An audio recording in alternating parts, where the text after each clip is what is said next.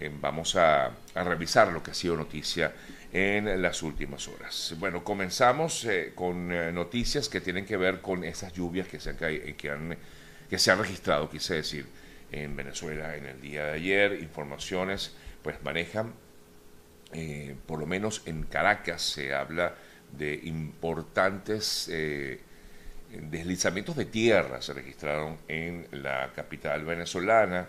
De hecho, en La Vega hubo eh, una situación de que varias viviendas se vieron afectadas justamente por estas lluvias registradas en el día de ayer, por lo menos 13 viviendas de la parroquia La Vega. Impresionante también, por supuesto, las imágenes que uno eh, ve de lo que fue ese aguacero que cayó en el día de ayer, como normalmente lo comentamos nosotros, eh, lo decimos así muy coloquialmente los venezolanos, ese aguacero que cayó en el día de ayer en, eh, en Venezuela.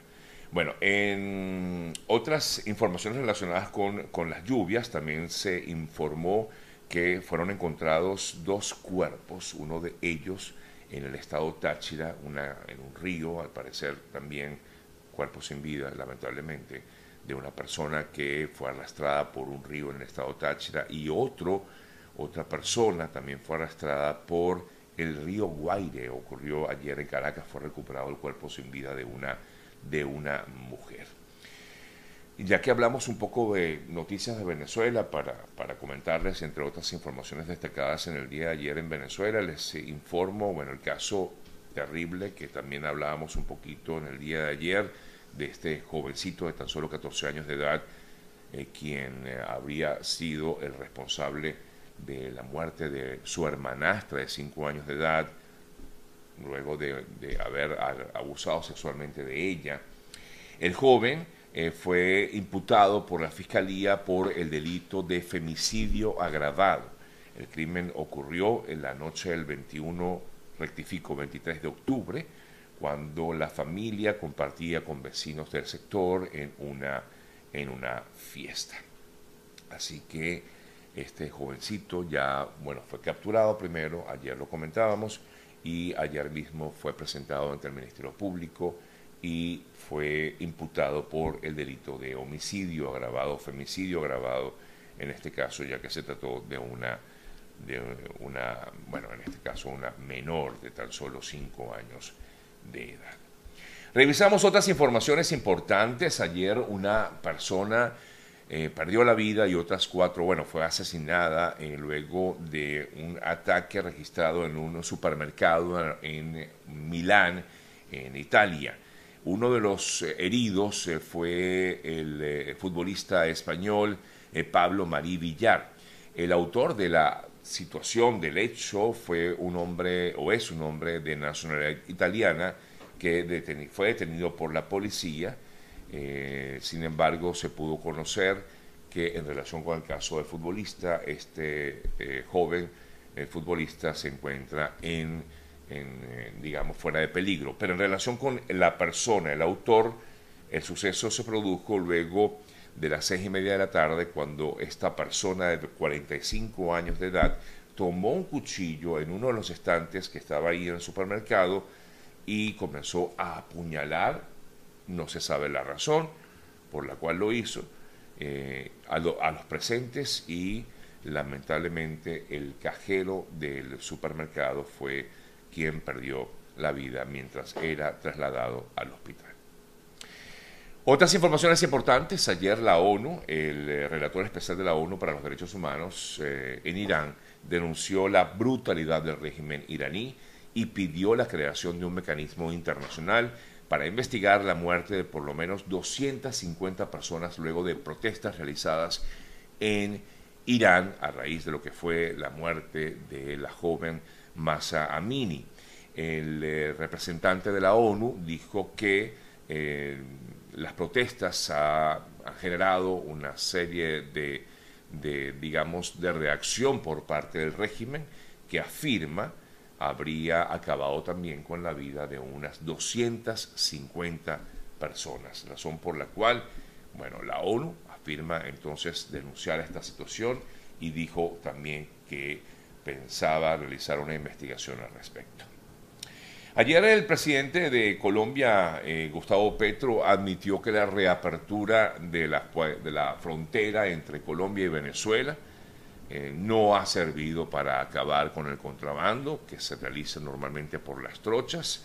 El propio mandatario colombiano afirmaba que la frontera pudiera ser una posibilidad de prosperidad, pero al cabo de un mes por allí ha pasado muy poco y que la mayoría de la economía se maneja justamente por las trochas entre eh, Colombia y Venezuela.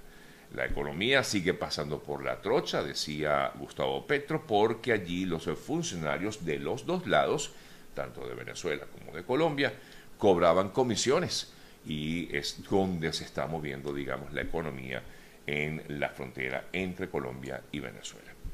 En relación con el proceso de paz que se sigue en Colombia, justamente con, los, eh, con los eh, grupos irregulares, ayer se informó que el canciller de Colombia, Álvaro Leiva, daba a conocer pues, que había mm, aceptado que España y Chile eh, fueran acompañantes en este proceso de paz. Eh, dijo Álvaro Leiva que ambos, ambas naciones estaban dispuestas a colaborar en todo lo que es estas negociaciones de paz con las guerrillas, básicamente en este caso con la guerrilla del ELN. Bien, amigas, amigos, tenemos más noticias, más informaciones, por supuesto, para todos ustedes, eh, pero antes vamos a hacer nuestras entrevistas. Bueno, en el transcurso del programa comentaremos más información. Vamos, como ustedes saben, los viernes nos gusta darle un toque más ligero a nuestro espacio y por ende, bueno, vamos a tratar nosotros de, de, de, algirar un poco también pues, la, información y tenemos a dos entrevistas muy, muy interesantes, bien chéveres en el día de hoy. Bueno, tenemos a nuestro muy querido Víctor X como todos los viernes y antes ya voy a conversar con mi próximo invitado, pero eh, previamente quiero comentarles acerca del trabajo que realiza GM Envíos para que ustedes puedan seguir haciendo esos envíos a Venezuela y gran parte de Latinoamérica, arroba GM Envíos. Arroba GM Envíos es la cuenta de Instagram de nuestros amigos de GM Envíos. Pueden también contactarlos a través del 305-930-2660. Es el número telefónico de GM Envíos y saben que cuentan además con un trabajo que es maravilloso, excepcional, bien, bien transparente. Usted puede hacerle seguimiento a esa carga a través de ese número telefónico vía WhatsApp.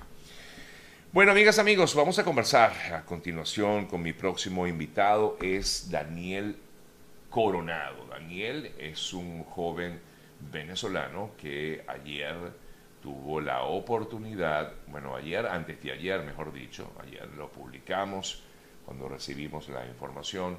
Aquí estoy tratando de conectarme con Daniel, vamos a ver si logramos la conexión a esta hora. Eh, me preguntan por noticias de Vargas. No tengo información nueva de lo que habría ocurrido en Vargas en relación con las lluvias. Me imagino que es la pregunta que me estás eh, haciendo. No, no, no, tengo, no tengo esa información eh, nueva de, Vargas. ¿Cuánto tiempo tienen los venezolanos para optar por los beneficios del programa para viajar a Estados Unidos? Esto se lo preguntábamos a la doctora Yesenia Yacona el miércoles pasado. el miércoles pasado pero eh, mira, pues no hay límite hasta que se dé información como tal relacionada con ello. Hasta ahora sé, por cierto, hablando de este programa humanitario, hasta ahora sé que habrían sido procesadas unas 8.000, si no me equivoco, eh, eh, digamos, formularios y de los 8.000 habrían sido aprobados hasta el momento unos 2.500. El eh, cupo que dio el eh, Departamento de Defensa de Estados Unidos, perdón, de Seguridad Nacional de Estados Unidos es de 24.000, pero hasta ahora han sido aprobados 2.500 y ayer incluso varias personas me han escrito, eh, me escribieron, me comentaron que estaban recibiendo como tal la autorización de viaje es decir, que le permite llegar hasta, eh, em, hasta el país, hasta Estados Unidos, pero no implica como tal que haya entrado, pero em, creo, por lo que he visto, que la mayoría es recibido, es aprobado ese eh, conocido como paro humanitario. Así que se habla de unos 2.500 2.500 aprobaciones, por lo menos hasta el momento, según información que daban algunos, algunos medios relacionados con este tema, ¿no? hablando sobre este tema en particular.